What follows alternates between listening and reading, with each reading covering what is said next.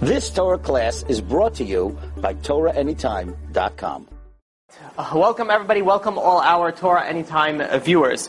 Tonight's class is is a is, is a good one. is a tough one. It's a uh, it's evolution. The idea of evolution. Let's think of it like this. There was once a little kid who walks over to his uh, father and he goes, "Dad, where do we come from?" And his father looks at him, takes his pipe out, picks up his glasses, and he says, "My son, we come from you know the apes and other other species." So he goes, "Okay, cool." And then he goes to his mother, and he says, "Mom, where do we come from?" And she says, "Why, my darling, we come from God's creation. God created us." So, like any good child, he says, "Well, Dad said that we came from apes," and the mother says, "True. He's talking about his family. I'm talking about my family." So, when you have when we're going to be dealing about issues about evolution, it's it's a very touchy subject for some people. Some people get very it's and you'll soon see why I and amongst other people also call evolution a sort of a, a religion. People believe it with such emunah, such faith in evolution that everything will happen, uh, you know, in the in the sense of evolution. So when you go and you study evolution, not that you should, but have you had, you know, if you did, some some ideas that we're going to, uh, um, you know, discuss on it. When you read it, you're like, okay, this can make sense, and then you could read it again, and then you'd be like, this makes absolutely zero sense. How did they even come into this? And it really depends on what angle you're coming from. There are some uh, information about evolution that is very, very, very much misrepresentative, and which we'll, we'll discuss about. We'll discuss that.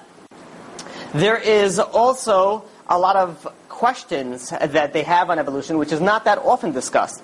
A big problem that I have with it, in many places it is taught as a fact, not as a theory. And we'll soon see, evolution is a, is a very broad term. There's many aspects to look at it. Some of it may be a fact, and some of it is very, very, very much a, a theory and not nothing else.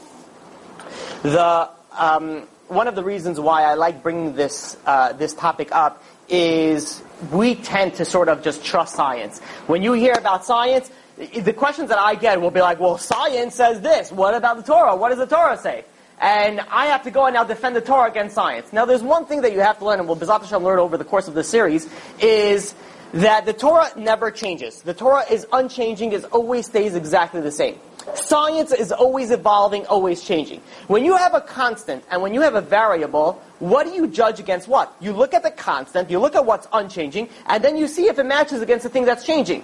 For some reason in our generation, we look at it the other way around. We're like, no, but science says this.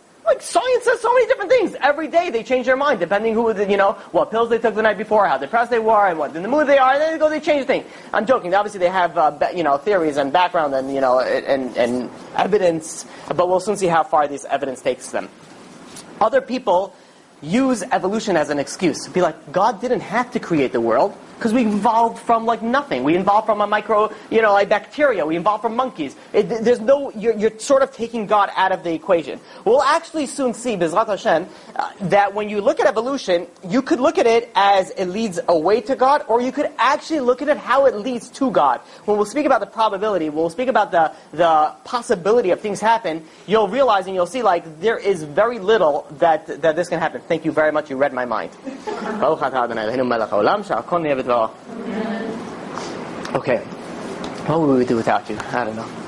I'll be very thirsty. All right, that's one thing. Okay, so the another important aspect to keep in mind is there are possible solutions to a problem and there are probable solutions to a problem. We spoke about this last week. The you know the idea is this cup of water, well, I didn't see, this cup of water is a bad example. The example that I used last week, you see this nice beautiful spread that you have in front of you. You have the sushi, the chips, all the brachot that you could possibly think of, you have right in front of you. When you walked in here, say you didn't see somebody set up, you did not think that aliens broke in and set it up and now you have this beautiful thing. You think that somebody came before and set it up. Now, aliens, is it totally improbable? Uh, yeah, well, if you don't believe in aliens, yeah. But let's say uh, illegal aliens. Maybe they're the ones that came over here and set everything up. Now, is it is it likely? Is it possible? It's very possible. It's just not probable. Why would they come here? Why would they? You know, maybe they got the ad and they saw it and they said, "Listen, it's an interesting class. We don't want to attend because we believe in evolution, but we're going to set it up." Very possible, but not probable. So we're going to look at the probable the probable solutions for ideas and not the, possible solutions for ideas. Possible solutions we can come up with, you know, out of our head, you know, millions of them. Okay, so now with that introduction we can begin. Let's first, we first have to understand what science says. When dealing with science, and, and this is something that I get pretty often, people come and they'll say, oh yeah? Well, science says this. And I'll be like, no, it doesn't, because you don't know what science says, because you're just mimicking what somebody told you science says. If you look what science says, science does not say that. People like to copy. People like to think of themselves as philosophers, as scientists, as, as, and if you actually study the material, it's very different from what we actually understand it. So let's try to understand uh, what evolution is in the scientific, uh, you know, uh, you know, verbiage of it. So, we know there is an idea called mutations. Uh, you know, you have something that can mutate, it could change into something else. The way that evolution works is like this. There is mutation we know is possible. We know, and I'm not talking about like, you know, you become like Spider-Man or you become, yeah, I don't know what's what's popular now. I'm sorry, but there, there's you know whatever this action hero is like something that you all of a sudden can shoot. You know because you got bitten by a spider. Now you could all climb on walls don't think, first of all, don't get bitten by spiders because it's very likely you'll probably get infected and possibly die depending on the spider. Don't think that you all of a sudden you're going to start climbing on walls. But mutations can occur and they do occur. So the way that they explain like this, this is the evolution. There are sometimes that they'll have a mutation. Now this mutation can be one of three things. It could either be beneficial, it can either be harmful or it can either be neutral. Neutral doesn't matter. We don't need to care about it. We'll put it on the side. If it is harmful for the species or whatever the, the bacteria that whatever we're talking about, if the mutation is harmful, it's going to die out. It's not going to survive because it's harmful. It's going to die out. If it is beneficial, then that species is going to become stronger than everybody else. It's going to be the Spider-Man, if we may, um, you know, say of, of all the other species. It's going to be stronger than other species, and hence it's going to be the one that will survive. This will be the survival of the fittest of the mutations. To think of it like this, think of it as a, um, you know, a bacteria. Bacteria, uh, if anybody learned biology, there is, you know, you don't there's no like mama bacteria and papa bacteria and they you know they fell in love and you know they had children together. That's not how it works in the reproduction you know organs of bacteria. Rather how does bacteria work? Bacteria works in a, in a sense that they could make a copy of themselves. Imagine you can do that right? Imagine you could just like concentrate really hard. I'm not saying the bacteria is concentrate, but saying imagine you could concentrate really hard and then like duplicate an exact replica of you. It would be great send them to do shopping, send them to class, send them to do this, send them to do everything. Bacteria can do that. Bacteria can go and replicate an exact carbon copy of themselves. Now, and I'm just using a random number, I'm not saying this is anything scientific, say out of every one million doubling of, you know, this, this multiplying of the bacteria, a mutation can occur. It's, it's built in. Mutations can occur. So say there's one out of every million mutations. Most mutations are harmful for the bacteria, for the body. Mutations are not good. But out of every million, there's one mutation. Out of every, say, million mutations, there's one that is, happens to be beneficial. Randomly, I hate that word random, but randomly it's beneficial. So this is something very interesting. You have something and let's think of it, let's think of a bacteria on, on a dish. Now you have this bacteria over here. It has flu. It has everything it needs to survive and to thrive. Say every 10 minutes it doubles itself. You know, it, it, it, it can, uh, you know, clone itself. It can copy itself. it can replicate itself. Now, every 20 minutes it keeps on getting bigger and bigger and bigger. Now say you take a nice bottle of antibiotics and pour it all over the bacteria. What's going to happen to the bacteria? It's going to die out. But say one out of those millions bacteria, or how much ever bacteria is there, one of them had a mutation, and that mutation sort of kung fu'd that antibiotics out of it, out of the outside, and be like, not today, mister. Right? You are not coming in here today, and it just put the, put the bacteria out. I know some terms still. Right? So they, they just put the bacteria right out. So now what's going to happen? All the bacteria in the dish is going to die out, except for one. Except for this one lone bacteria is going to stand over there and it's going to be in its in its own. Now, what's going to happen? This bacteria is going to it's going to replicate and replicate and replicate. It's going to take over the entire dish. So we see over here. This is the idea of mutation, and and this is also something called natural selection. The the strongest will um, will survive. Now, this is actually something that we do see. We know that there's something, uh, there, there's bacteria infections in the body that resist antibiotics. Uh, some of them would be, for example, methicillin resistant Staphylococcus aureus. This antibiotics does not work. You have also vancomycin resistant enterococcus. You have bacteria that do not respond to antibiotics. How did this happen? through these random mutations, it's going to go and be able to, to build a defense against that, uh, against that anti- antibiotic. So this we see can uh, can happen. This is something that is noted in, in the you know in the evolution terms as microbiology as microbiology as a microevolution. Now microevolution, we know we know it exists. We know it exists. Let's look at something else. Let's look at something called macroevolution. Macroevolution. Uh, let's look, for example, at whales. Whales are you know contrary to popular belief, uh, if you just look at whales, you think of it, you know, it's a large fish. If you don't know anything about science, and you came up a boat, right, and you're like, oh yeah, it's a very big fish. Whales are known as mammals. Now, why are they known as mammals? For a few reasons. Number one, they get, actually give birth to live, to live young. They also have fur. Not a lot, but they have fur. They also breathe air. They have lungs. And they can also provide milk for the young. They are known as mammals. Now, as mammals, mammals originated on the ground. I mean, obviously, everybody, according to evolution, originated in the, in the ocean, in the, in the water. But mammals came from the ground, and then the whales went back to the ocean. Now, the question is, how and why did they get there? So, the why is they say it's a pretty simple, uh, you know, answer. Is because there was more food in the ocean and there was too much. They were they were fighting too much in you know the land. They saw more food in the ocean, so they made their way to the oceans to get more food. It, this is interesting because this is the same reason why you have the, the the species in the water. They went on the land for more food, right? So you know, I guess a balance of, of you know of the world.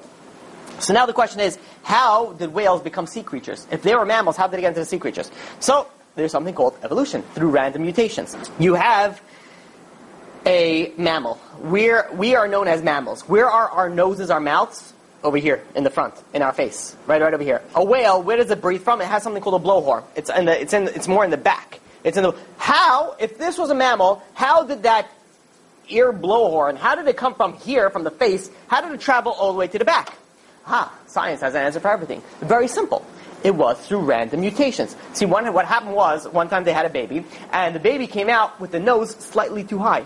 And they were like, oh, like this, this baby looks funny. Let's, you know, you know, put him on the side. But this baby was actually stronger for survival. Why? Because when he was going to get food in the, in the ocean, in the water, it was easier for him to breathe because all he had to go was a little bit ho- less higher than everybody else. So this baby became stronger, became the survival of the fittest, became the natural selection, and this baby ended up becoming more productive and formed more children than anybody else uh, well, more in the survival aspect of it. So you have this, and, and then what happened was, is that this offspring, you know, count a few million years or how much ever you want, a few hundred thousand years, and the nose slowly kept on climbing. And it kept on climbing until it was oh, right where it is positioned now.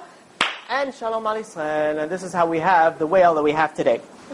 So this is some, you know, this is something very interesting. This is, by the way, not even macro, not even macro evolution to the extent. This is similar to, to just an idea of of just a change of, of the actual species in itself. Let's think of macromutations means one change happened to another, a change on a large scale. How does that happen according to science? So let us explain something, something like this. You have two different types of dogs. The example that I saw when it was when I when I read this, they have, and I don't know dogs, but you know, I'll give you the example. There was a Saint Bernard from my understanding, it's a very large dog. And then you have a Chihuahua. That I know, it's a little dog you put in your, in your purse, right, and you carry around. That, that's the one. I, that's the one, right? That's the one you put in your purse, right? Okay. So um, you have these two dogs. Can they interbreed? It's going to be very difficult, but maybe through you know artificial insemination, they can interbreed. I mean, the puppy's going to look very interesting, but they can they can technically have puppies. They'll have pup. They'll be weird puppies, but they'll have puppies. Now, Imagine you take these two dogs, these two species, and you put them on separate islands for millions of years. Now, what happens? What's going to happen is that the Saint Bernards are going to go through some random mutations through the time, to the extent that they'll eventually, through interbreeding and through other mutations, they'll actually become a different, a little bit at least, of a different species. And the same thing with the Chihuahuas.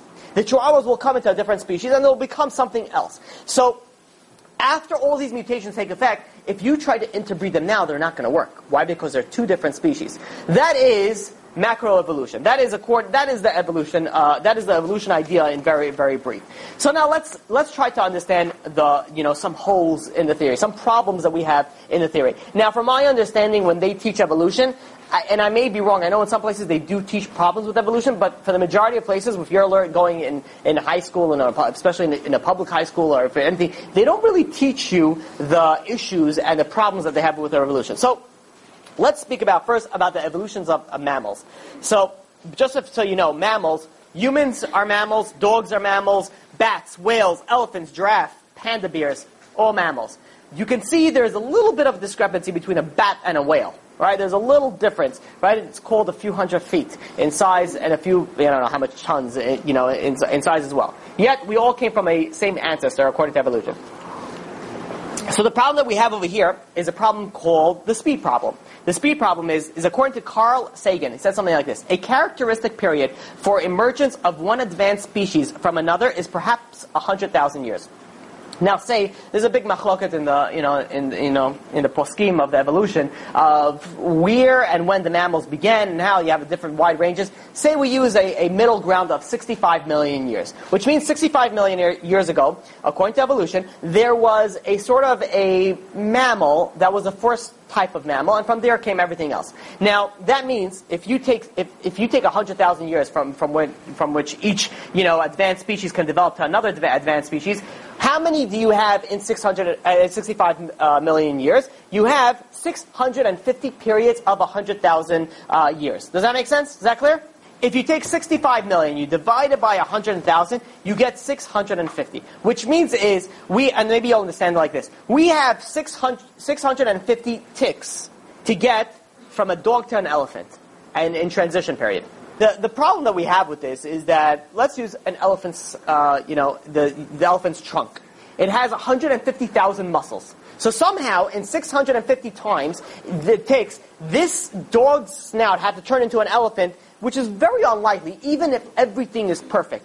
The and you look from everything. You look from a, you know, from a, you know, from a dog to an elephant, from a dog to a bat, from a whale to a dog. You know, all these things which all came from one species is very hard to grasp in that period of time. It's just even 65 million years through random mutations is very difficult to understand. Uh, the you, you look at it from a different perspective. The, according to evolution, the humans, we evolved from a species called Homo erectus. This Homo erectus appeared on Earth about 2 million years ago, according to science.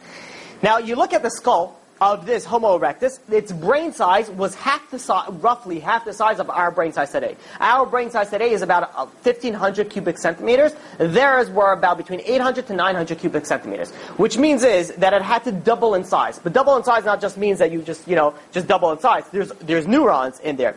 We have about 100 billion neurons in our brains. Which means is half the size, half the neurons, 50 billion neurons. So, in 2 million years, you have to go from 50 billion neurons to anybody with me? 100 billion. No one's with me. Like nobody. Okay, nobody? Okay. Okay. I'm trying to understand so hard. Okay. Let's we'll take it slow. It's a lot of math, you know. We, we are okay, fine. Well, it's it's very very simple. If I you know, it, it really is straightforward.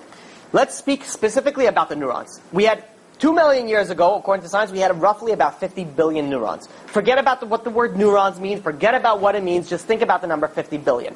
Now we have 100 billion neurons, whatever that means, right? Let's let's forget about that. What what that actually means. So now, just to try to simplify it. Whenever someone's teaching something, whatever, yeah. But I'm saying, well, but it's it let yeah. let's let's let's make it very simple for our American population. And um, not, not you, not you, not you. I'm talking about it, you know, on camera. You know, people, not on camera. Okay. All right. I dug myself into a hole that I can't get out, so we're just going to leave the hole and we're going to dig another hole probably soon. Now, you have if you have, remember 50 billion to 100 billion, right? That, that number is, is a pretty significant number, and you have 2 million years to fill that gap. Now say that this Homo erectus, which is the old humans, the, the, prior humans, say they can breed every 10 years. A very, very liberal number. Very, you know, unlikely and, you know, problematic, but let's say every 10, 10, 10 years. So if you take 10 how in 10 years, how many generations do you have in 2 million years? You don't don't- you don't have to do the math. I'll tell you, you have 200,000 generations. 200,000 generations. So which means is, in 200,000 generations, you have to go from 50 billion to 100 billion neurons. Now, in order for that to happen, that would mean, uh, there's a few possibilities that you can go there, but just very simple, every generation will have to add 250,000 neurons. Now this is very problematic because we have every generation today and we see that every child born is not producing another 250,000 neurons. So this, this answer is very unlikely.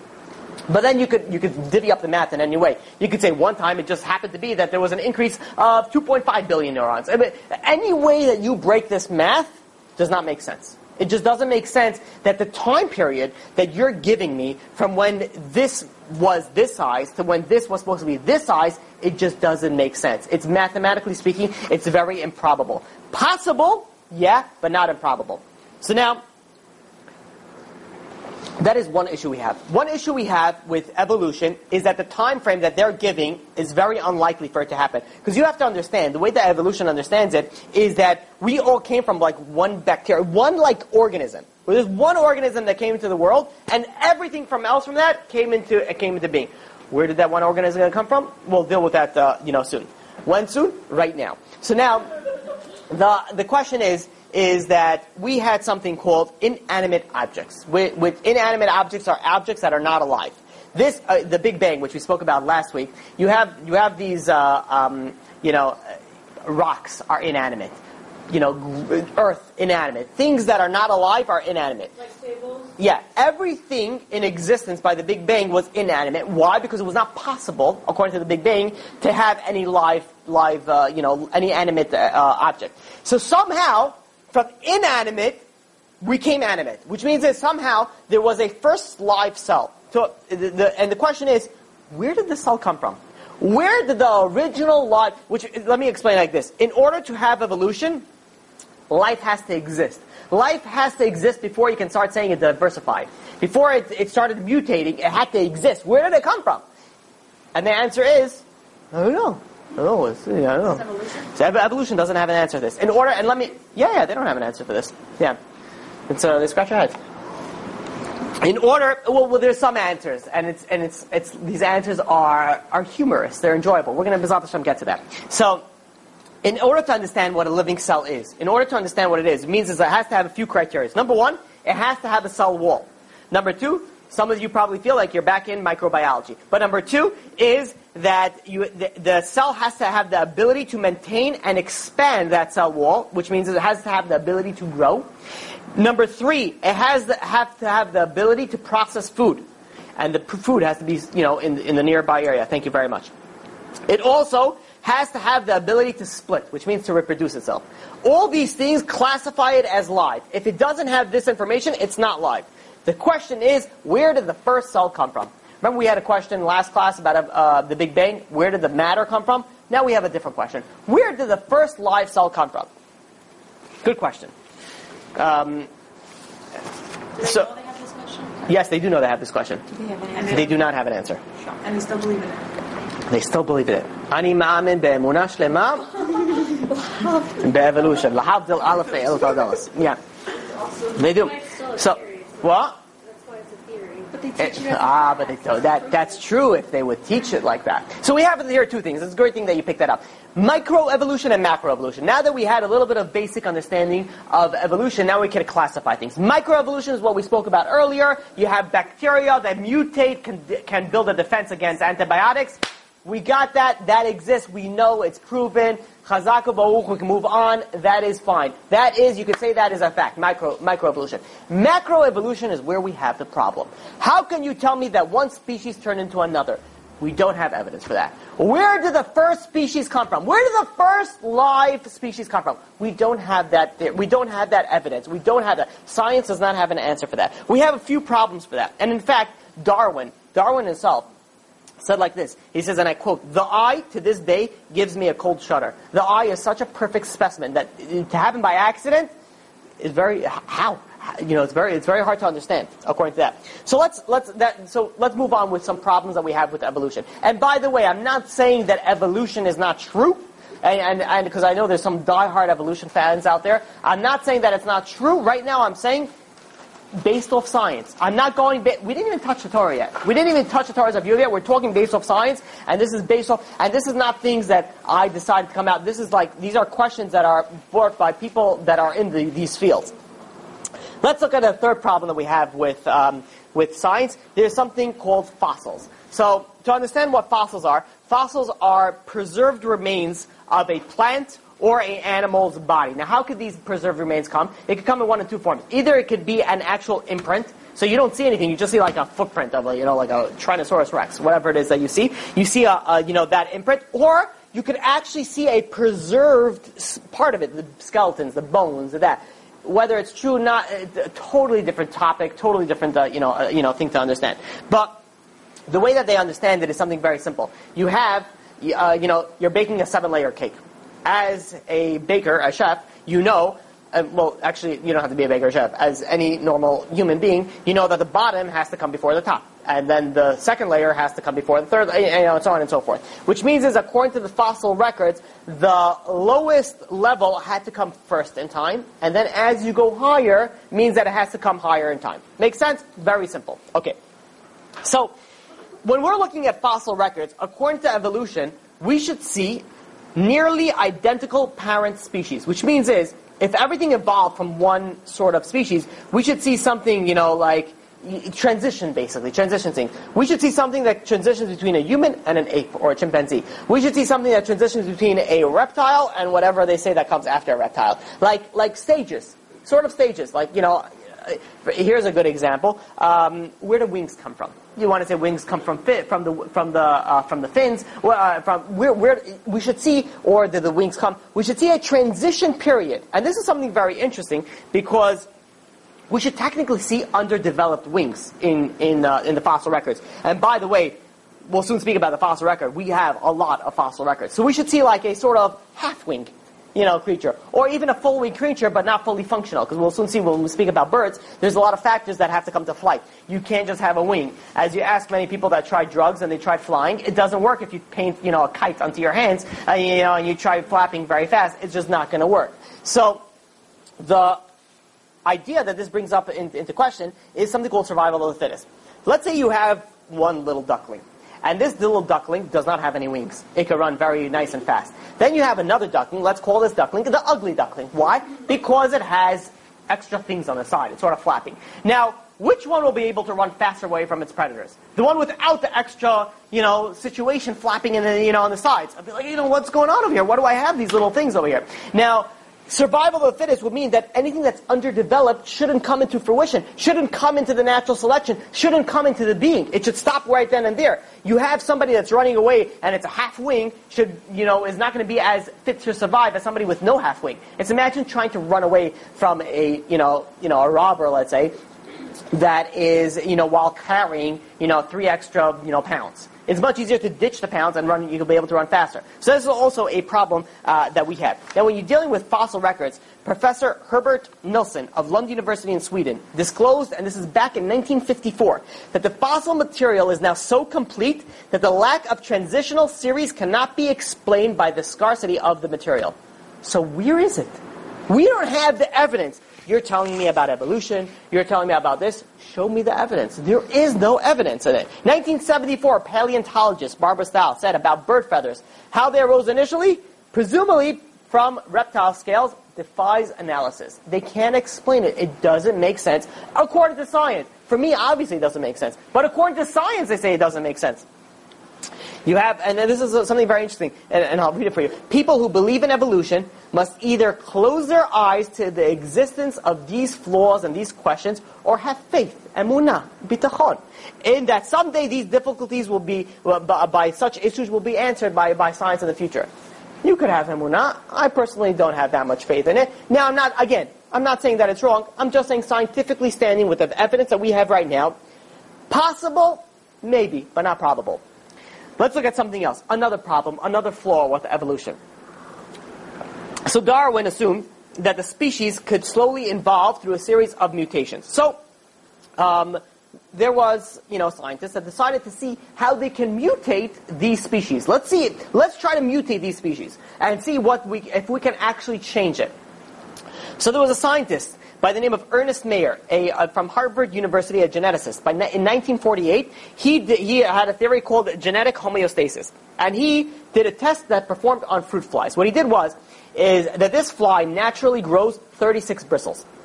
Now, what he tried to do is he tried to manipulate that. And he was able to manipulate to bring this fly down to 26 bristles and as many as 56 bristles from the normal 36, right? So minus 10 plus 20. Now, what happens when he pushed the genetics, the fly genetics, beyond these limits? They died out. They became sterile and they died out. Which means is that he was able to change them, to mutate them to a certain extent before they died out.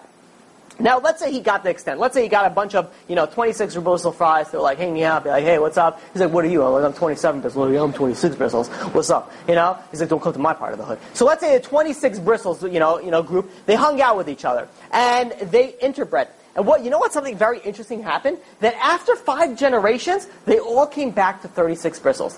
Which means is that the mutations sort of fix themselves. They sort of return to normal. It's like, you know, like you're driving and, you know, you have the GPS and the GPS saying, you know, make a right turn in 400 feet. And you're like, oh man, I just missed it. What do they tell you after that? Recalculating route. And they keep on, re- no matter how much you far you go, they keep on, in the most calmest way. You could like be so far off, they'll just be like, recalculating route.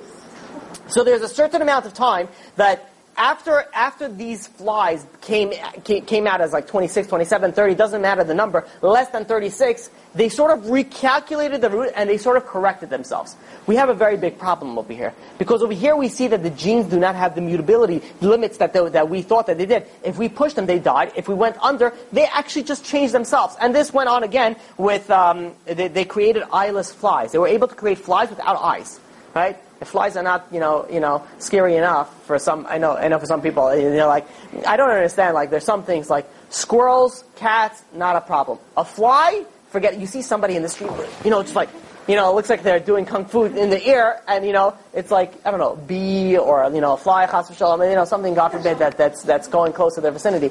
Um, it's something very interesting, but uh, you know, it, it is more particular to certain gender species, which we won't uh, we, won't, we won't want to point any fingers. But like cockroaches have a huge problem. Ants, not so bad. No, ants not so bad. Cockroach, no, no. What is it? Is it one too many feet? I, I don't know what. The, I haven't dealt. I haven't dealt with the science behind it. It's a.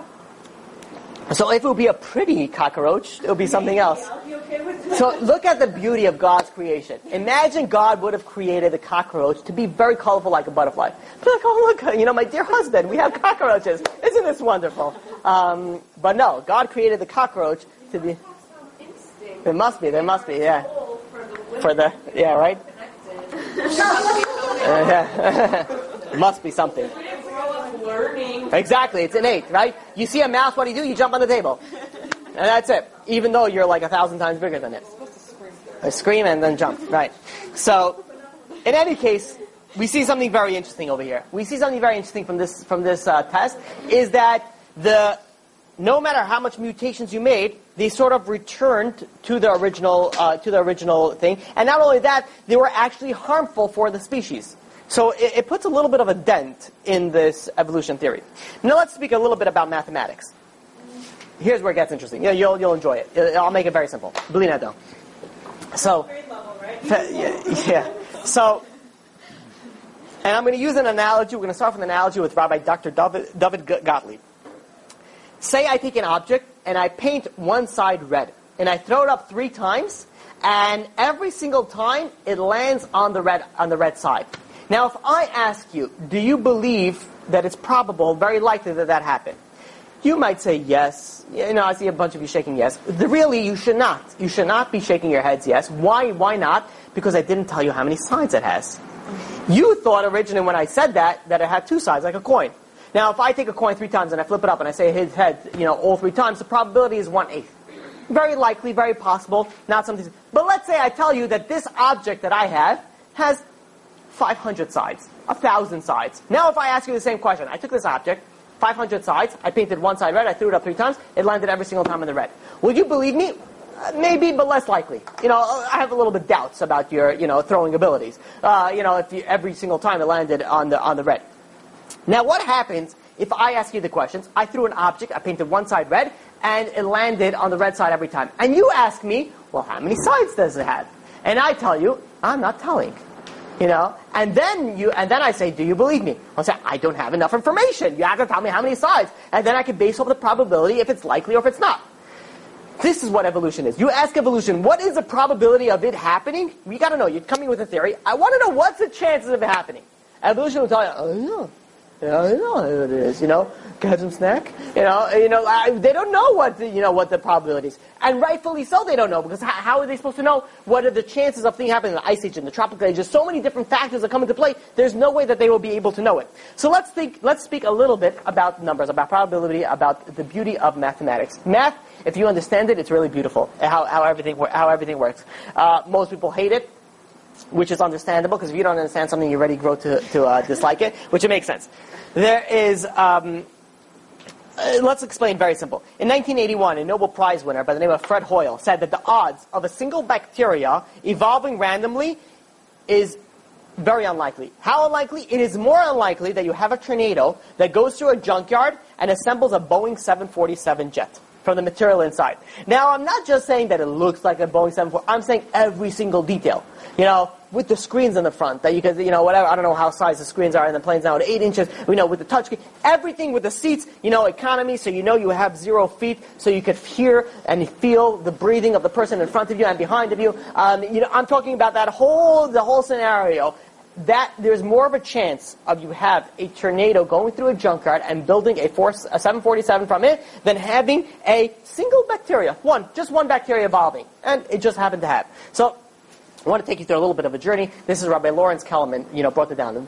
He, They come up with add-ons, but how do they come up with that probability of the tornado coming through? They're- oh, so it's very simple because they look at the you know the the statistical ability of it happening versus the statistical ability that it's happening. So you could change based on math. You could see how many parts it has, how many things it has to get together. The different there's so many different aspects of it that what the point of this being is that it's so unlikely. This is how unlikely it is. It's more likely that this would happen, that this tornado will go through a junkyard and it will build you a you know a uh, 747. So uh, let me uh, let me share with you something from Rabbi Lawrence Kelemen. The maximum amount the universe existed, not a, according to the science thing, right? You're talking about billions and billions of years. How many seconds is that? It's a lot. It's a lot of seconds. Every single day has 86,400 seconds. That's a lot of seconds. Yeah, think about how much time you waste watching a movie or watching a TV show. Think about how much seconds you're like, oh my gosh. And sometimes, after watching this wasteful time of time, you'll be like, oh my god, I can't believe I just wasted two hours of that. Think about how many seconds that is. Two hours is a small number. Seconds is a very large number. So, how many seconds are in the billion, billions, and billions of years in the universe created? A very large number. You would agree, right? The number is, we're going to condense it in, in you know, mathematical terms, 10 to the power of 18. It sounds small, but it's obviously large. It's a very large number. So that means to say that 10 to the 18th is a very, very large number. Think about all the seconds in the billions and billions of years. Okay. The probability of an enzyme developing accidentally is 10 to the power of 20. 1 in 10 to the power of 20. Which means, I don't even have to explain. I think that's pretty self-explanatory how big of a number the probability is. What about, uh, you know, uh, you know, let's say you take a few thousand enzymes, because we have thousands upon thousands of enzymes in our body. Let's say you take 25,000 enzymes. The probability, and we have more than that, 25,000 enzymes in our body. What is the probability of that happening? So, the probability of it happening spontaneously once in a billion years is 1 in 10 to the power of 599,950. Close to 6 to the power, which is a, trem- a number that we can't even fathom to understand. Let me explain to you how large this number is. This you will probably enjoy. A forest that is a million square miles. Now you'll say, okay, how big is a million square miles? Good thing you asked me, because I'll tell you. Okay, Israel is eight and a half thousand miles, square miles. That's a very large. Azerbaijan, I made sure specifically to look at Azerbaijan. Azerbaijan is 33,400 square miles. All of Azerbaijan, all of it, is 33,000, 30, almost 33,500 miles. So which means is when I'm saying a million square miles, it's a very large amount. Anybody not from Azerbaijan, you look at India, India is 1.24 s- million square miles. India. USA, I'm trying over here. Right, China, should we try China? China is 3.7 million square miles. USA is 3.8 million square miles. So, so uh, Russia is actually very large, it's 6.6. So, all right, well, this is, we'll leave this for, we're going off topic. Jewish geography. Oh, no, how many square miles? That's a good question. So, if you look at 3.8, let's use America, right? The US of A, right? We have America. You have 3.8 million square miles. You take 1 million square miles. It's a very large chunk of, of uh, you know, USA. So you take that and you fill it up with trees, all trees. How many trees? Good thing you asked. It's 10,000 trees per square mile. That's a lot of trees in all the miles. Now, if I were to ask you how many leaves per tree, also a good thing you asked, it's 100,000 leaves per tree. Now, if I were to ask you how many leaves are in all this million square miles, you will tell me it's a very large number. You want to know the number? The number is roughly 10 to the power of 15. That means that 10 to the power of 15 is a tremendous amount of number, which means that everything that I told you till, till now is just should be mind-boggling. Of someone come and tell you, be like, this probably happened. Oh yeah, what's the chances of it happening? oh yeah, um, very, very, very unlikely. And if I take 10 to the power of 15 varies, is how much I have to put in that vary, in, you know, in between those varies. So, the idea of a, vari- a variable bacterium developing by itself is 1 in 10 to the power of 39,950. Let's speak for a second about what's the probability of a human being being created. Right, we're humans, we hope, right? So we're here. What is the probability of us being here spontaneously, randomly, whatever word you want to use? It is 10 to the power of 1.25 trillion. That should that should just be like, and, people are like, "Yep, we came from nothing." It's it's yeah, this this is what science says. Not really. If you look at it, it doesn't make any sense. It doesn't make any sense. So, if you were to write 10 to the power of 1.25 trillion, you know how many books you would need? So I wanted to try to make you understand this number. So I tried to figure out like what's a book or a series of book that everyone knows and is very large. So I thought about Harry Potter. Very good. You know, Zakabul. Okay. So how many words are written in all the Harry Potter books? How many words all? Oh, you're asking. I thought you know. I thought some of the people. I met somebody once. I met somebody once that uh, told me he has Harry Potter books in his bathroom. So I said, why? I said this. I mentioned this before. So a while ago, I could mention it again. It's a joke. So I guess I can mention it if it's been a year. So he's not for toilet paper. No, he says because he likes he likes reviewing it every so often. And I'm like, who's testing you on Harry Potter that you need to know it? Like, I don't understand. People, that Harry Potter is like, you know, there's a Bible and then, you know, Harry Potter. So, I don't know how many books are in Harry Potter. There's like seven, eight, nine, I I don't care. Seven, okay. So, there's seven books. How many words are, are in all the Harry Potter books? A little bit over a million. You want the exact number? I had to do this research. I wasn't going to sit there and count. So I thought, I'm like, what is going to be something that somebody would count? I thought Harry Potter.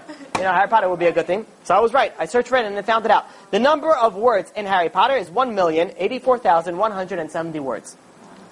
If that's a lot of words in all that book. To write 1.25, 10 to the power of 1.25 trillion, you will need several hundred thousand books just to write the number down. Just to write the number down, you would need so many books. And yeah, this is where we came from. I, I don't know. I have a question, Professor. You know, I, you know, doesn't make sense to me. It's a big problem. Yeah. I don't get that. This number is the probability of us what coming from. Spontaneously through, you know, yeah. That's what evolution Yeah. Evolution is, yeah, it came in from, first it came a little bacteria, and then bacteria came, and then became a little, and, you know, a fish, and then a fish became a little reptile, and reptile became a little, you know, mammal, and the mammal became a little, you know, bigger. Why is this believed? It's a good question. It's a, but it's believed. With such, with such, oh, oh my gosh, if you read what people, they're, they're like, no, like, oh my, people believe it, they're willing to go so far with this, I, you know, such a strong belief they have for evolution. Yes, they are. Okay.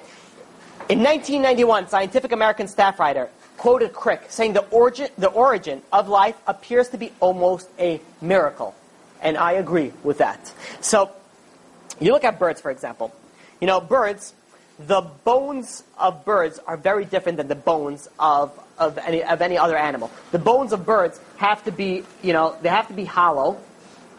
They have to be, um, well, they're not, they're basically hollow, but they, why? Because they have to be able to allow for flight of the birds. But they have to be strong enough for the birds.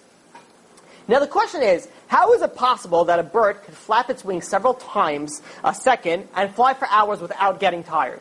You have people that just walk up the stairs and they're coming into the room like, they're like, did you just run a marathon? It's like, you saw how many stairs they are? You know how steep they are? They're, they're, they're like six inches higher than the regular stairs. And, but let's say even if you have a marathon runner, like someone who's able to run, how much can he run already before they get tired out. It's going to be a, there's going to be a time limit where they can be like, you know what, I, you know, I can't. You know, there's, there's so much that I can do. Now, why is it? Why can birds fly for so long without getting tired out, and humans or anything else cannot? So the answer is is something called oxygen. When we exercise, exercise, when we exercise, when we exercise, right? When we exercise, yeah, can put a bunch of birds' words together.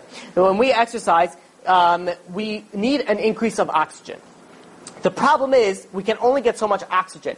When we breathe in oxygen, we get the oxygen. When we breathe out oxygen, we're bringing it, we're breathing out deoxygenated air. We're not able to bring in that oxygen, so our bu- so our muscles get tired because we're not getting the continuous flow of oxygen. There's something very miraculous or evolutionary, if I could say, for the evolutionists that happens for birds. There's something very interesting. Birds, when they inhale oxygen, the half of the oxygen goes into the lungs, the other half goes into a special reserve of air sacs that the birds have. Now, when the birds exhale the, the deoxygenated air, those air sacs go and they give the, the muscles a continuous flow of oxygen, which means in which means is that the birds have a continuous flow of oxygen no matter how many times. So this is why they're able to go, they're able to fly for hours and they're able to migrate. Who told them how to migrate? Different question. I don't know. Also, um, well, technically I do know, but you know, science, uh, you know, it's a good question. So you have something else. You have like birds, bats, insects, all have all have wings, but they're all you know different. You have fish, whales, both have fins, but they're both different. What are the chances of that happening? Two different species suddenly having the most random mutation together. That's imagining like you have two people from different origins, from different countries, from different upbringings, from different social backgrounds, from different everything, that write the same exact book verbatim. Word for word. What are the chances of that happening? Very, very unlikely. Possible, again, but very unlikely. So, you know, desperate times calls for desperate measures. And you have here um, a person by the name of Sir Francis Crick. He was a biologist. He was the one who, dedu- who deduced the double helical structure of the DNA. He actually received the Nobel Prize for this. So he, he was bothered by a very big question. Where did the origin of life come from? How did we get the first bacteria, the first cell? Where do we get the first life cell? In 1983, Crick wrote a book called Life Itself. And in it, he said something, a very interesting theory. The theory is like this. You're familiar with extraterrestrial life? Okay, so he's also very strong of this theory. He says, you know how life came to this world? So we had this extraterrestrial life, so aliens, basically, right? Aliens living on different planets. They were nervous about the fear of extinction in their extinction in their planet, so they sent out, they shot out into space, you know, you know, like their frozen seed into space. So, you know, to, to sort of seed other planets, like bacteria and that. So they sort of, and what happens is, it just so happened to be that Earth you know, it received it. Gravity came and pulled it in, and it came over here, and poof, you know. So we are all part of, you know, this alienistic uh, culture. The problem, I mean, it seems like a nice theory, but there's a, there's an issue. The issue is, eh, where do they come from? Exactly. Where did the aliens come from? Oh, from a different land. So if you go back time enough, there has to be an origin. Where did that origin, uh, you know, come from? Let's deal with some, you know, so here, from here on point, it seems very, very clear where we're where we're leaning, uh, you know, towards. Now, again, I'm not saying evolution is false. There's part of evolution that's very true. There's other other part of evolution that is, according to science, does not make sense. Uh, with all due respect to all the scientists that spend so much time on this, it just doesn't make sense. It does, the numbers don't match up. We're we're missing evidence. That'll be all nice and dandy until we encounter something called fraud. So there is, um, you know, we've had some, some, some major issues. So like we said with, with um, you know, the rock strata, like fossil records. So you have the lower it is, that the, the more that it was supposed to be prehistoric, that it should have came beforehand. Now, they found in fossil records, create, cre- you know, I can't say creations, but, um, you know, animals, uh, species that exist, that should have existed before fossils that they found in the higher realms. Which means is, when they went into the fossil digging, they found things that didn't seem to add up. some of the things should have been higher up in the strata, other things should have been lower up in the, in the strata. Which means is that there's some animals that they thought should have existed after, really existed way before. There was a, um, in, in the beginning of the 20th century, the early 1900s. In fact, I'll give you the date. Why not? August 31st, 1909. You had a person, a paleontologist by the name of Charles Doolittle Walcott. He was researching the Canadian Rocky Mountains that were full of fossils. And he, he was also served as the secretary of the famous Smithsonian Institute of Washington. And he found a great discovery. He found the oldest fossil ranging over a half a billion years old. Crazy. The crazy amount of, of stuff with it. But during this time, according to science, a half a billion years ago, 500 million years ago, the earth was dominated by water, and life has not yet crawled out of the sea. Now, he found something very interesting. And by the way, these fossils that he found were extraordinarily well preserved, to the extent that it wasn't just the hard shells, but rather it was the molded, you know, it was, it was even the, the soft parts of the anatomy. Tell you where, before I even go for that, I'll tell you where I, where I, I got this. Before I gave this class about two hours ago, um, I get a phone call from Rabbi Finger, and he, we were talking about certain ideas. And then, you know, I asked him, you know, I, I didn't get a hold of. He has a he has a book, um, you know, which is called um, what? He's called Search Judaism. Yeah, he re- he wrote a book. He, no, he wrote a book. Yeah, he wrote, he wrote many books called Search Judaism. So he, you know, was kind enough to send me, and I found some very, very interesting information on it. And I want to, you know, so I have to, you know, this is part of, the, you know, his, uh, you know, his works. I want to, uh, you know, give credit where credit is, is due. Um, it's something very, very interesting. So he, I, I had this information before, but I found more information over, you know, here now, Baruch Hashem. So he said like this. He said that these fossils, they sat there from, according to science, 500 million years ago until 1909 when paleontologist Charles Walcott came on to this. Now, how much did he find? How many fossils did he find? A tremendous amount. That every year, every summer, he would come back and he would collect more and more fossils. To the extent that afterwards contained 65,000 fossils that he found over there. And of all the fossils, it was over 170 species of, of, of, different species that he found. Now this caused a very big problem because, because 500 million years ago, there shouldn't have been 170 species. This shouldn't have happened. This was a very big problem because he was also a very avid evolutionist. So he did the only logical thing to do is he hid those fossils. He didn't bring them out, and he hid them. He hid them in the Smithsonian. Okay, when was this discovered? This was discovered in 1985. It, you know, this is what it was discovered in 1989. Harvard paleontologist by the name of Stephen Jay Gould, he wrote a book called Wonderful Life. And in it, he argued that the presence of 170 widely varied species forces a fundamental change into the understanding of evolution. This doesn't make any sense because there shouldn't have been that many. It shouldn't have been, especially on life. It does not make sense. It refutes. It puts a very big hole in the evolution theory.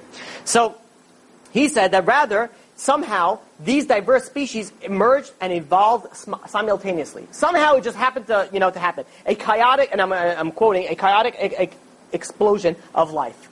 Very, very problematic, um, you know, type of, of situation. Now, look at what people who believe evolution, when they find the evidence, instead of sharing with it, they hide it. Now you're believing somebody who's basically trying to sell you something. Now it's becoming a business deal almost. You know, you, you go to, you know, someone who's selling you a product let's say you go to somebody in the, you know, in the, um, they're trying to, you know, sell you some cream. It may rhyme with shed sea scrolls, right? Um, or, you know, something along that region. And they say, listen, listen, hey, you're very ugly, come over here. You put this cream, you make yourself beautiful. And they come over here. They're trying to sell. Are they going to tell you, well, maybe there's a problem with this cream, maybe there's not? No, they're going to tell you all the good things about it. What happens if there's a scientific study that comes with a problem? And by the way, I'm not, the Dead Sea, it's beautiful, it's amazing, it's very healthy. I'm not, Chassashon, putting anything against it. There's no scientific evidence as far as I know that anything against it. But I'm using it as an example. You go over there, and you say, uh, you know, there's a study that comes out that it's very bad for you. Are they going to put a, you know, a slab on their on their little booth, be like, buy this, but by the way, you know, general surgeon's warning, you know, if you get this, you might, you know, mutate to cigarettes. They do because they're required to by law. You think they want to do that? you think they were like, you know what's going to sell the product? If we slap a warning on it, be like, this might kill you. Be like, this is going to sell. Marketing at its best. Cause you to have lung cancer, like it's going to cause your teeth to fall out. Right. But but they don't put all that information on there. They also write it really. They put it really. Oh, they put it. But All parts of the world. Have you seen what those things say? I don't smoke, so I don't know. In Thailand, oh, they had pictures. Oh, they have pictures. That's very smart. That's very smart. These are annual Fraud. That is smart for people that smoke. They should look at it. The That's good. I think they should move that over here. the the the. So, um, so in any case, so now we're dealing with scientific fraud. All right, over here we have now this is not scientific fraud yet. This is sort of just like withholding evidence. Well, let's go on. The British scientific community, they found the paleontologists and the anthropo- and anthropologists. They found they discovered a skull of a hybrid human. Crazy discovery! A crazy discovery. They called this a Piltdown man. This is, and the, they found this the intermediate stage between man and ape, between human and ape. Crazy, unbelievable. Until 1954, when they discovered that this somebody put together the bones of an ape and the bones of a human together, and they sort of presented it and they found it. Complete fraud that they discovered from it. So this is this is the type of how much strong they believe in it. In July 1998, National Geographic, a very respectable, uh, you know, you know, magazine. They published an article. Dinosaurs takes wings. So, we, uh, according to evolution, the way that you know the the uh, birds came into being came from uh, you know from there was a dinosaur transition to a bird. So they discovered something also that filled the gaps. A a sort of a, uh, primitive bird, but with teeth and tail of a small dinosaur. Sort of like that combined thing that plugs in all the information that we needed. Amazing discovery that would that would that you know like you know. Know, it was like just celebration for the evolutionists. It was like, you know, partying everywhere they were going. It's unbelievable. Until a very short while afterwards, somebody by the name of Dr. Olson. He was a. By the way, this was uh, um, this is brought down in the New York Times. In um, oh, I'm sorry, the the skull. Remember, I mentioned to you earlier about the skull. I want to tell you the source for that. It was brought in the New York Times, November 22nd, 1953. That's who brought down this uh, the story. In uh, then we went on to the July 1998. So with this uh, half bird, half dinosaur situation, Dr. Olson, a curator of birth of the Smithsonian pronounce it right. Okay.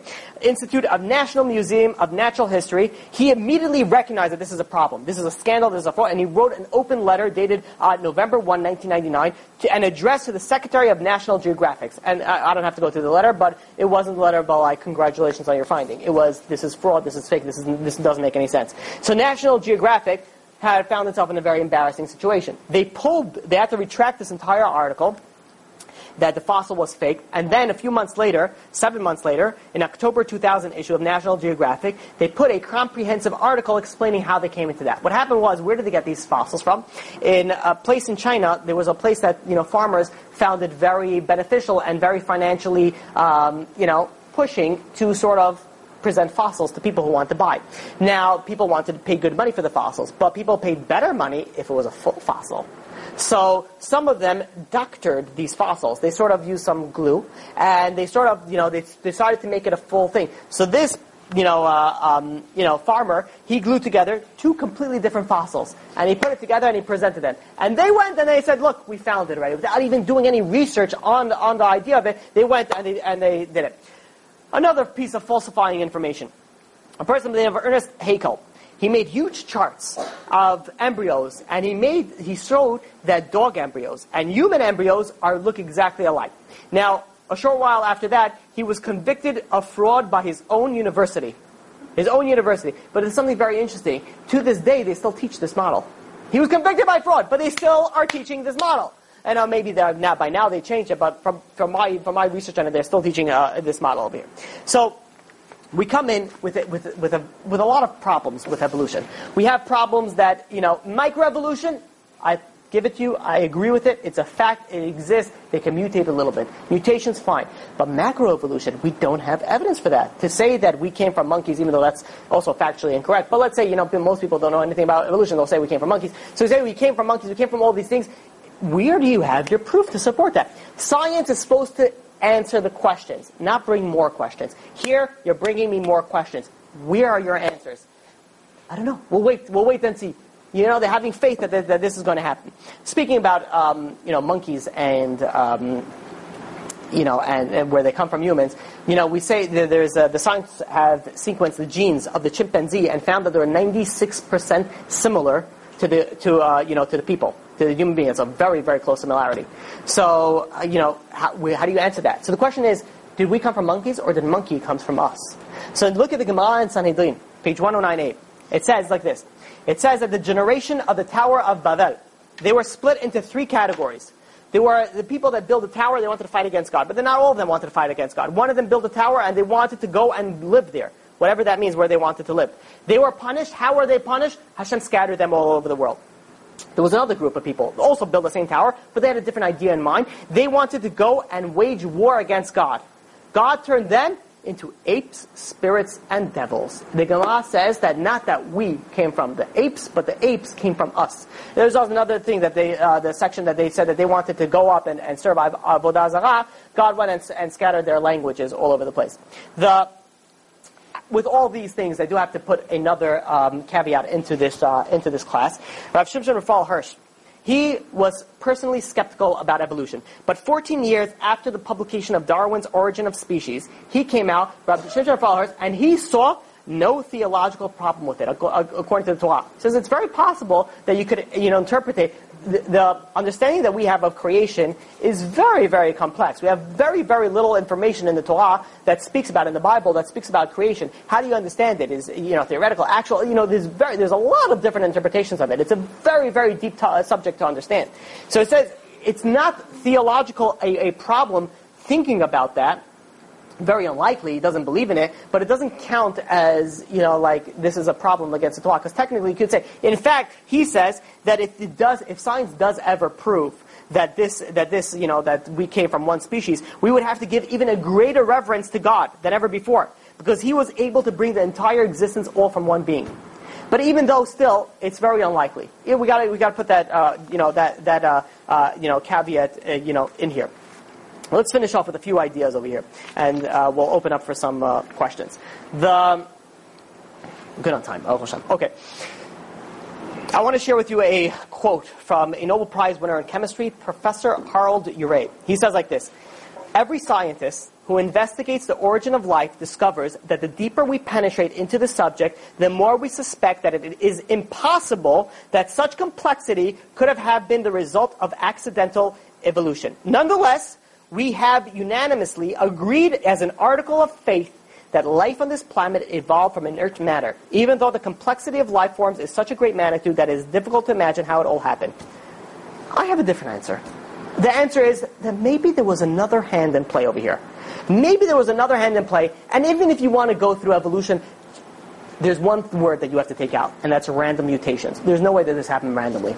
There's no way that this happened even, the, even with mutations, I, I, find it very hard to believe according to the science that we have today. But even if you go through evolution, there's no way that this happened randomly, or the, all the possibility of a chance is so unlikely of it to happen that you can't. And people use this to push God. Just the opposite. When you study evolution and you see how unlikely it is for it to happen, this should lead you towards God.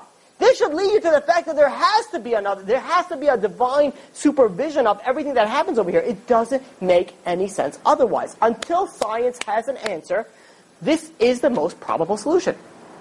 Possible, evolution. Probable, in my opinion, God. Imagine you go to evolutionists and you say you go into space and you find a, a car floating in space, a spaceship, whatever it is, it floating in space, in space. And you ask them, where did this come from? What are they going to tell you? Uh, you know, someone created it and, you know, got, somehow it got up there.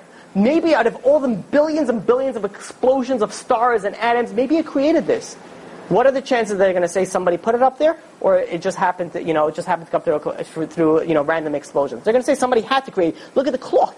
Look at the cloth. Look at the stitching on the seats. It has to be that it was somebody created over there. Because Hashem, the next class we're going to speak about, we're going to deal with, with the, the beauty of the design. How you look at the world. When you look at the design of the world, you're going to think about there's, this possible that there was just happened by chance. I know I said we're going to finish with that, but I have to finish with one with uh, some some other interesting uh, facts, and we do have to uh, you know deal. This was brought down by Dr. Nathan uh, you know. He's a physics uh, he's a physics professor at Bar Ilan University. The question is, is that uh, according to science, dinosaurs inhabited the Earth. Where are they now? Why are they not here anymore? They were the most powerful beings on Earth. How did they suddenly become extinct? In fact, this is the most famous mass extinction extinction in the history of our planet. Where did they go? Beautiful answer. Um, that was that was said by a Nobel Prize winner by the name of Luis Alvarez and his son Walter. He said like this, what happened was like this. It is a theory called the impact theory. There was a giant meteor that hit Earth.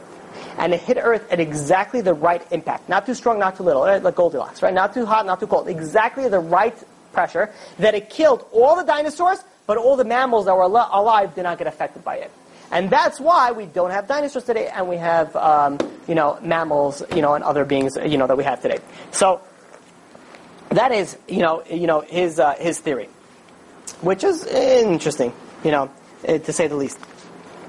The um, you know I, I do have to you know bring up something that also um, Dr. Nathan uh, you know Aviezer brings down the idea of probability. Now, let's say I go and I take a dollar bill, right? I take a dollar bill out, and I say, and I take this dollar bill, and I say, um, and I look at this dollar bill, and I'm like, wow, what is the probability that the serial number is E E411044441F? It's like one in a, you know, how many billions is that, is, that, is, the probability? Millions, whatever it is. It's crazy. Yet, here it is. Which means is that it happened, so it's not so, you know, as crazy as you think. It might, so, it might not be so rare. So there's a fault with this theory, uh, with this just uh, statement, is understanding what is probability. This was um, said not by me, but actually by a professor of the University of North Carolina. Let's look at a professor of genetics in the Hebrew University of Jerusalem. He said like this, religious scientists place a great emphasis on the remarkable coincidence which characterizes the universe. He says that what? That such remarkable events could not have occurred by chance, rather but had to be by a guiding hand.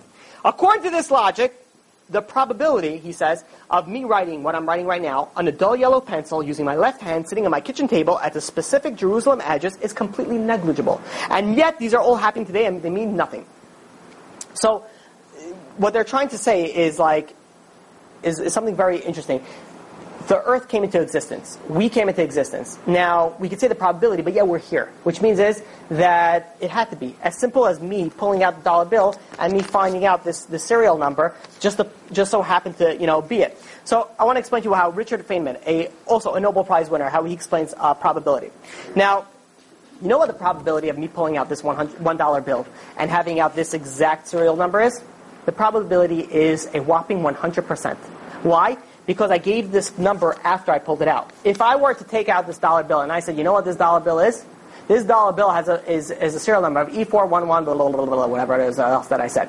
Right? If I were to say that and then I opened it up without looking at it and being like, wow, I got that. That is a rare occurrence. That is very, very rare. It, reminds me, uh, you know, one time somebody says, like, you want to see a magic, tr- a magic trick? I'm like, you know, uh, yeah, entertain me, go ahead. And this is years ago, as I was a little kid, and but I still remember this vividly. So he takes, imagine this is a card. It's like, pick a card, any card. So I pick a card, don't show it to me, of course, yeah, we will know that. I see the card, and he looks at it. And he says, okay, now give me the card face down. I said, okay. I give him the card face down on the, on thing. He takes the card and he does something like this. Um, he takes the card and he goes like this. He smacks it on his face, and then he starts. You know, I don't want to rub a dirty dollar bill, but he starts rubbing it all over his face like this. And then as he's rubbing it, he's doing this. You know, as if he, you know, and and then he says, "Was it the seven of spades?" I'm like, "It was." Very good. That was really good. He's like, "You see." That's like that's exactly what you're telling me the probability is. Doing the magic trick and saying, you know, think that you're faster than anybody else. Like, "Uh, I didn't see anything. It was a seven of spades. You know, that's that's the idea of, of what you're saying. The you know, when people say that, you know, we already know that life exists, then the chance of life having to come into existence is 100%. No, it's not. You don't know how probability works. Probability work, eh, think of it as an example like this. You play the lottery and someone wins the lottery. Is that going to shock you? No. You know, you know, let's say Tony won the lottery. Is that going to shock you that Tony won the lottery? No. Like somebody had to win the lottery. You know, you know, maybe it might be like, well, that's cool. I know this person. I might check you a little bit more, but you knew somebody had to win the lottery. But let's say the next lottery, Tony wins again. I'm going to be like, that's going to be like, okay, that's going to shock you. Let's say the third time, Tony wins again. That's when you call in the fraud department and be like, hello, yes, you know, we came to investigate. Why? It's a rare occurrence. Rare occurrence happen all the time. And that's true. Rare occurrence do happen all the time. But consecutively, one after another, that's when it starts bringing you into question. Now I have a problem with this. Why did this rare occurrence happen all of a sudden, you know, right after one after another? So, you know, when you look at this, there's, you know, it brings a lot of problems into, into, into consideration. The likelihood of this happening is very unlikely. To say that this happened, and you know, it's it's it's it's problematic. It's very problematic when you deal with it. You know, there, you know, there's a lot to there's a lot to say about it, but it's getting late. and I want to open up for for questions. Um, the you know, people say that you know evolution is a fact. It's not a fact. Microevolution, you could say is a fact. Ma- macroevolution is a theory, and it's only a theory, and that's as far as it's going to go. There's many different things that you can speak about. You know, vestigial organs. and There's extra things, even though that these all vestigial organs later are found to have a special specific need. We're not going to get into it because we don't have the time. Um, you know, there are many different aspects in, in, these things, but I think that the understanding is, is fairly clear. Is you can believe in evolution if you want to. You know, no one can change your mind. You can decide whatever you want. But if you open your mind just a little bit, you have to see that there is another hand playing over here. There is something else that's guiding. And that guiding hand is what we call God. As we call Hakadosh Baruch Hu, He is there and He's guiding every step of the way. It doesn't make any sense otherwise. When you look at science, when you look at the facts, when you look at the probability, it points to one direction and a very, very obvious direction. Questions? Go ahead. Who's first? Me. Go ahead. Okay, so for you're saying the winged creatures like that aren't functioning, so penguins they can actually fly, but they have wings. So is that a mutation? Yeah, yeah. According to evolution, of course, it's a mutation. It might be from fins, from a from a fish, but uh, yeah, it's a, it's a mutation. Also, carbon dating isn't that technically off in the first place? Carbon dating. Uh, well, maybe we'll speak about that when we speak about the age of the universe, probably in two classes. Saying, well, yeah, it's like millions of years old, but isn't I mean that's a whole machlokes in itself, but isn't the world like ish now? So, well, that's all, we're going to be speak about it about the age of the universe. I want to do a ser- I want to do a class on the age of the universe. Thirteen point seven, but we say like. You know, Yeah, we're going to speak about that. I want to. We're going to get into it. It's great. It's going to be a great class. What was your? Oh yeah, I'm sorry. You had a question about uh, what is the prob? I don't think I'm going to have it answer to that question. What is the probability of? Uh, Of a guy or a girl turning into the other sex spontaneously. what is? what is the probability of a man or a woman turning into other gender? Nowadays and age, well, that's true. This day and age depends. You mean physically or psychology, psychologically? Without, without a sex. It's, it's impossible. Uh, When we talking about gender stuff, I I don't, know, I don't want to get into it, but a man is a man and always will be a man, no matter what it associates with himself with. A woman is always going to be a woman, no matter what she associates himself. What is it with um, those who masturbate? Are they a man or a woman? Good question. In the religious, the, the religious standpoint, what, how do they? What do They're in the what separate- do they do? Right. So it's a good question. It's a it's a it's a difficult concept to to understand. Yeah. that are born with both. Like a, okay, Any other non-gender related uh, question? Yeah. Um, Not in the mentioned roundabout, huh? Earlier on in the class, uh, Homo erectus. Yeah. And how the scientists think that Homo sapiens came from. Is that a real thing? Is they really found? According to science, yeah, they they believe that Homo erectus uh, that was a, the or the origin of where humans came from now today. So did they find fossils? So they they found well.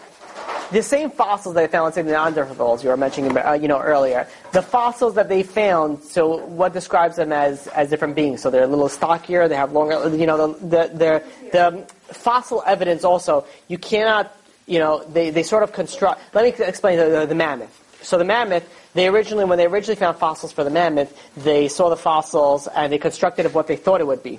And afterwards, they actually found a fully, you know, you know, complete, you know, fossil of a mammoth, like everything frozen in ice.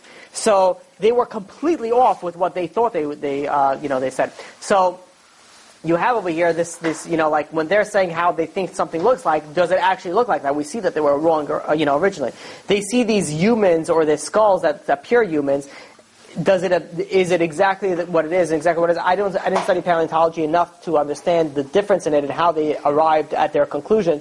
But from my understanding is, I am very skeptical, and, and not from a religious perspective, from a scientific perspective, to go and understand and, and what they say when they have, you know, have a history of a little bit manipulating with it. And I'm not saying it's a strong history, but it's there.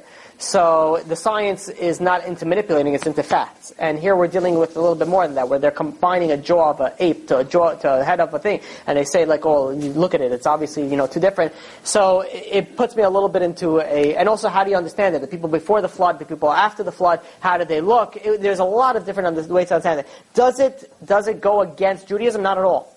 The, the Torah says there were worlds there were worlds before here that were destroyed. There's many different answers that Judaism that it could fit perfectly, even if evolution goes exactly the way they say. it. So what do you mean that there were worlds that were? So there's there's idea that the you know God created worlds and destroyed worlds, and they and the, the worlds were created or you know and destroyed, which means is is that this is when dealing with the, pro- the age of the universe. It is possible that you could say the universe is that old, because we're and this is really a topic for the age of the universe. We're counting the age of the universe from the date of Adam Alishon, from his thing. What happened beforehand? You know, there's, there's a lot of different things we'll, will discuss, but it's you know it is possible that there were other things you know over here that were created and destroyed. How many cycles we are over here? We'll speak about that all. That should answer you in the class about the age of the universe. Bezrat Hashem. What's um, the Torah explanation of like how we look different all around the world? Like you know, Asians look a certain way. That is, the Zohar even brings it down. This is this is known that. So let's say you go to Africa or Asia, they, they, they look different than we look, you know, in the you know in, in our side of the world. If you were to go and you were to go into this other part of the world and you were to live there, wherever it is, Asia, Africa, you will look exactly like you are. But generations and generations down, the atmosphere, there's a whole bunch of different factors that come into play that the children are going to look sl- more and more like that. They might become tanner and darker. They might come out and they might, uh, you know, Asians might they might look more a- more Asian-like. Well, that, that that's interbreeding, of course, of course that. sunlight, so you're, you're obviously going to get have dark. Yeah, but I'm saying even the children will come out like that. How many generations? The proof is the proof is you look at so right, and that's why you go to you go to you go in a room and you have people that come from Yemenite background, and you come people that come from an from an you know German background. One is dark, one is white. They'd be like, oh, how did we all come from a, you know from the same ancestor? The answer is because it depends. On the atmosphere that you live in it changes you. This is proven. This is not this is already scientific. Like, this is you could already look at it. Uh, that uh, you know that so so Why are there so like it's redhead. I was just wondering the Torah. it doesn't negate the Torah. The Torah agrees with that. That there is this is the why they're redheads. What was the question? What? Like for example, like a redhead, like you know in Israel, like you would think everyone ha- is all of a sudden darker because it's hot. It's like always it's like warmer climate. Right. There's still people with like light fair skin. You know They what just moved there. Give them time. They made an aliyah. You give them a chance. They just I moved. guess I will guess not the change, difference- feel like me. They just become darker. Over generations, not not not by themselves. They will remain the same skin pigmentation that they have, but generations and generations as you get down. Assuming that you're not even interbreeding that with with I was using the term interbreeding, but you, when you're when you're breeding with the people from that you know darker descent, obviously the children are going to have that. But even not, the the atmosphere, the, everything is going to come into effect, and it's going to make you have that. Uh, you look at people from Russia, different parts of Russia. One is darker, one is lighter. It's it's common nowadays, and we all they all have the same Torah. They all have the same you know uh, you know things. It all it, it just it's it's perfect. It doesn't. Yeah. How about you and me? It was a mistake. any question? Any other questions? Brown eyes. whatever. Not You have a related list? to this. That's fine. You want to go? Okay, you go. You would. You want? Go ahead. Somebody, just somebody. Off the camera. You want to off the? Or go. Go ahead. What's your Yeah, question? off camera, off camera. Nobody. Anybody other questions on camera? It's a shame people I like the questions. I heard your class last week and like with people believing in UFOs, but there's been some stuff in the news about UFOs.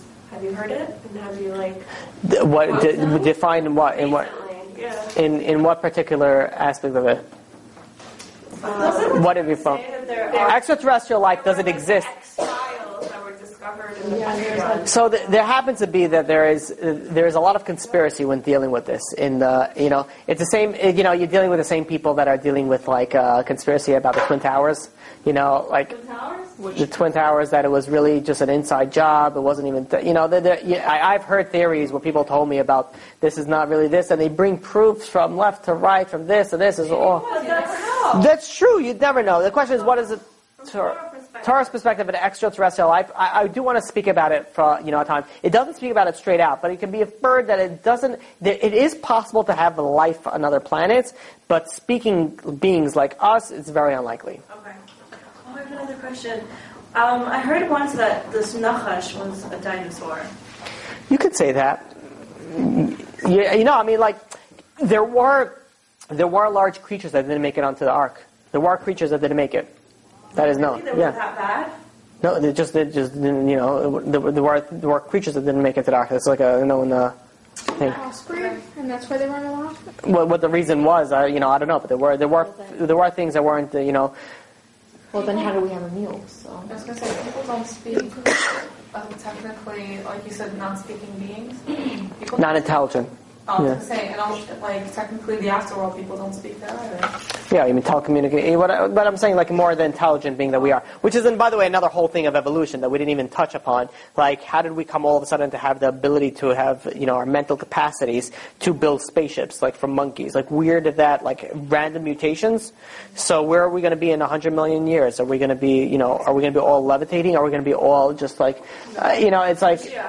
That's what's gonna well, that's what we know is going to happen, according to science. Artificial intelligence, they're. Yeah, okay, artificial intelligence is a science right now. robot gonna be in our In our brains. Yeah, but then I could take some water and Arabic pour it is on the robot. there's a There's robot that has. Arabic like citizenship as a human being there. Meanwhile, some of the Arabs don't even have like rights. No, yeah, that was the last place in the world I think would get a artificial intelligence has a citizenship in a in a in a Arabic. She Uh, visiting. Her, she was visiting from like another country, from Germany or whatever. She was visiting an artificial intelligence. Arabic country, and, she, and they were asking her questions, and they're like, "Well, you're welcome to have citizenship here." Oh, I bet you can't come to America. Um, there's nothing I can say to that. So, people that like evolutionists or whatever you call them, and then you know, observant people are like we we all have skin in the game. You know, like if we're right, we are right, and if they're right, so you know they probably try to prove religion wrong. So do they say like, oh, the probability of Hashem coming and talking to this whole generation? Right. So they do. Science does bring it down. We'll we'll, we'll speak about that when we speak about the. You know, right now we're focusing on trying to believe, on trying to prove that there is a God. After we get a God, we have to figure out what's the purpose. And after we got to figure out what the purpose, do we have the right religion? Maybe other religions are right. Maybe we're not right. So, and I'll get in a second. The, but the, um, they do they do they do uh, you know ask all those. Of course, they ask all those questions. Um, they're they're known so there's evolutionists versus creationists. People who believe in the Bible and the Torah it doesn't have to be Judaism, Christians, uh, you know, Islam. They're known as creationists. They believe that there is a creation. Evolutionists believe in evolution. Now, majority, if you realize, majority of, of today's class that we spoke about had very little to do with with specific Torah ideas. We dealt with it in a, in a very strong scientific manner, which means is we use science itself to see if it's right or if it's wrong. Now, even if science is right, even if science is right and the, you know, we did come from, you know, one microorganism in one, one, you know, cell, it still doesn't negate the Torah. It doesn't go against. I mean, you could. uh, It very. It's very unlikely because we have a lot of things that come into into fact. You know, Bereshit bara, God created the world. You know, God- you know, Adam created. There's a lot of factors that come into play. But just broad, straight out, there are opinions that say that it doesn't go against. It doesn't go against of what we, uh, you know, what we believe. Scientifically speaking, it doesn't sound it. Some people say that if you believe it, it's kfirah, it's heresy, it's, it's a heretic. There is an idea of it also because if you're denying the fact that there is a God then yeah, if you're going that far that there is a God, we know for 100% certainty that there is a God.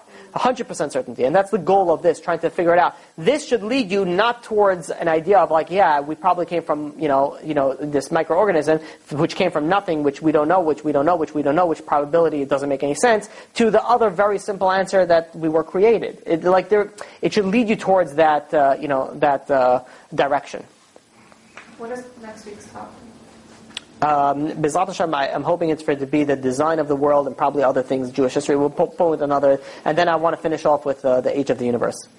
And that's the end of the, this part of the series. Yeah, Is evolution like still going? Is there something that comes Yeah. after? of course. They think that. Yeah, of course. Next, like- Uh, what's next? They don't know.